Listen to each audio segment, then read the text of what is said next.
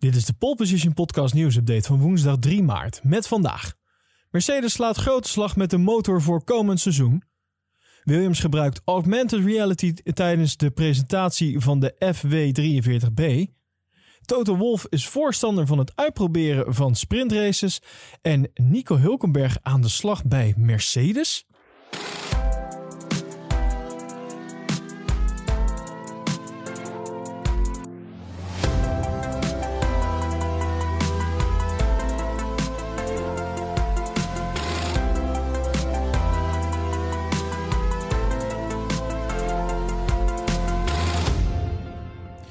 Mercedes die heeft gisteren de bolide voor 2021 gepresenteerd, de W12.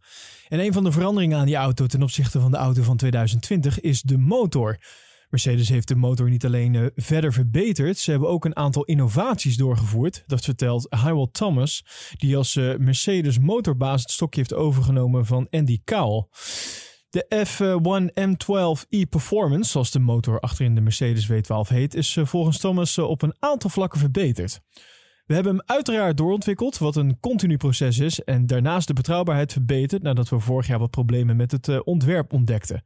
Maar naast deze verbeteringen zijn er dus ook een aantal innovaties geweest op het gebied van de motor. Thomas zegt hierover: We hebben ook wat complete nieuwe innovaties waar we voor het eerst mee gaan racen. En hij spreekt ermee over de volgende ontwikkelingsstap met de krachtbron. Thomas wil je over uiteraard niet in detail treden, maar hij geeft wel een klein tipje van de sluier. Hij zegt de verbrandingsmotor die is nu nog efficiënter en de turbocharger is ook onder de handen genomen. Uh, verder is er voor de constructie van het motorblok, die eerst eigenlijk niet zo betrouwbaar was als gehoopt, een nieuwe legering gebruikt. Dus ja, er zijn toch wel wat aanpassingen geweest. De MGUK, waar Mercedes eind 2020 wat problemen mee had, is even, uh, eveneens gereviseerd. Ondanks de korte winterstop was het uh, zo dus toch een drukke periode daar in de fabriek uh, in uh, Brixworth.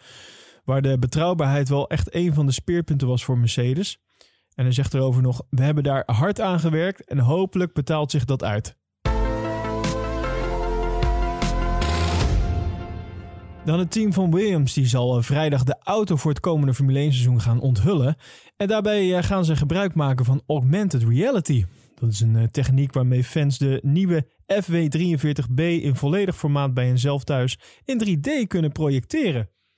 Daar is wel een speciale app voor nodig. Deze, deze app die heet de Williams Racing AR Launch 2021 app. Lekkere korte naam, makkelijk om te onthouden.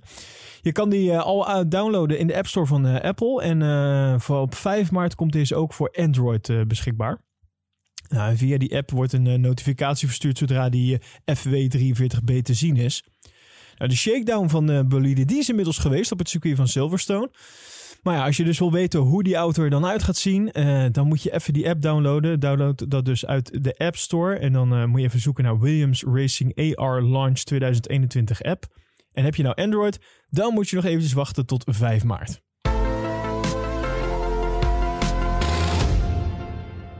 Toto Wolff die uh, gelooft dat de introductie van de sprintraces in de Formule 1 in 2021 iets is wat uh, de sport moet doen. Hoewel hij verwacht dat het uh, concept ook de nodige controverse gaat opleveren. De kans is groot dat de F1 in 2021 inderdaad gaat experimenteren met de sprintraces op de zaterdag. Er wordt momenteel gewerkt aan een gedetailleerde uitwerking van het concept. Dat als, ja, als het goed is bij de Grand Prix van Canada, Italië en Brazilië uitgeprobeerd gaat worden. Tijdens een recente vergadering van de F1 Commission kon de proef met de sprintraces op best wel veel steun rekenen vanuit de teams. Maar er is nog geen definitief akkoord over gesloten. En ja, daar waar de teams heel positief naar het plan kijken, zijn juist onder de rijders zijn er best wel wat gemengde reacties. De meesten die spraken uh, ja, toch wel zorgen uit over de invoering van die uh, sprintraces. Omdat ze denken dat uh, daardoor de, de Grand Prix op de zondag minder waarde heeft. Nou, Mercedes teambaas Toto Wolff die denkt daar eigenlijk anders over. Hij zegt, ik denk dat een extra race tijdens een F1 weekend een succes kan worden. En hij noemt erbij eigenlijk de DTM die in 2014 overstapte op een format met races op de zaterdag en de zondag. Nou, daarbij zegt hij, de sprintraces zijn in mijn ogen uh, een interessant format en het is een experiment waarvan ik vind dat we het moeten doen. In andere raceklassen zoals de DTM zag ik dat het publiek bijna verdubbelde met een race op zaterdag en zondag. Uh, dit uh, zei hij tegen de motorsport.com.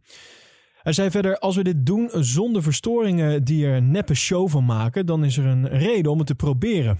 Ik weet niet of we de uitkomst goed gaan vinden, want de huidige kwalificatie is een, echte kwalificatie. En een sprintrace brengt altijd risico op schade met zich mee.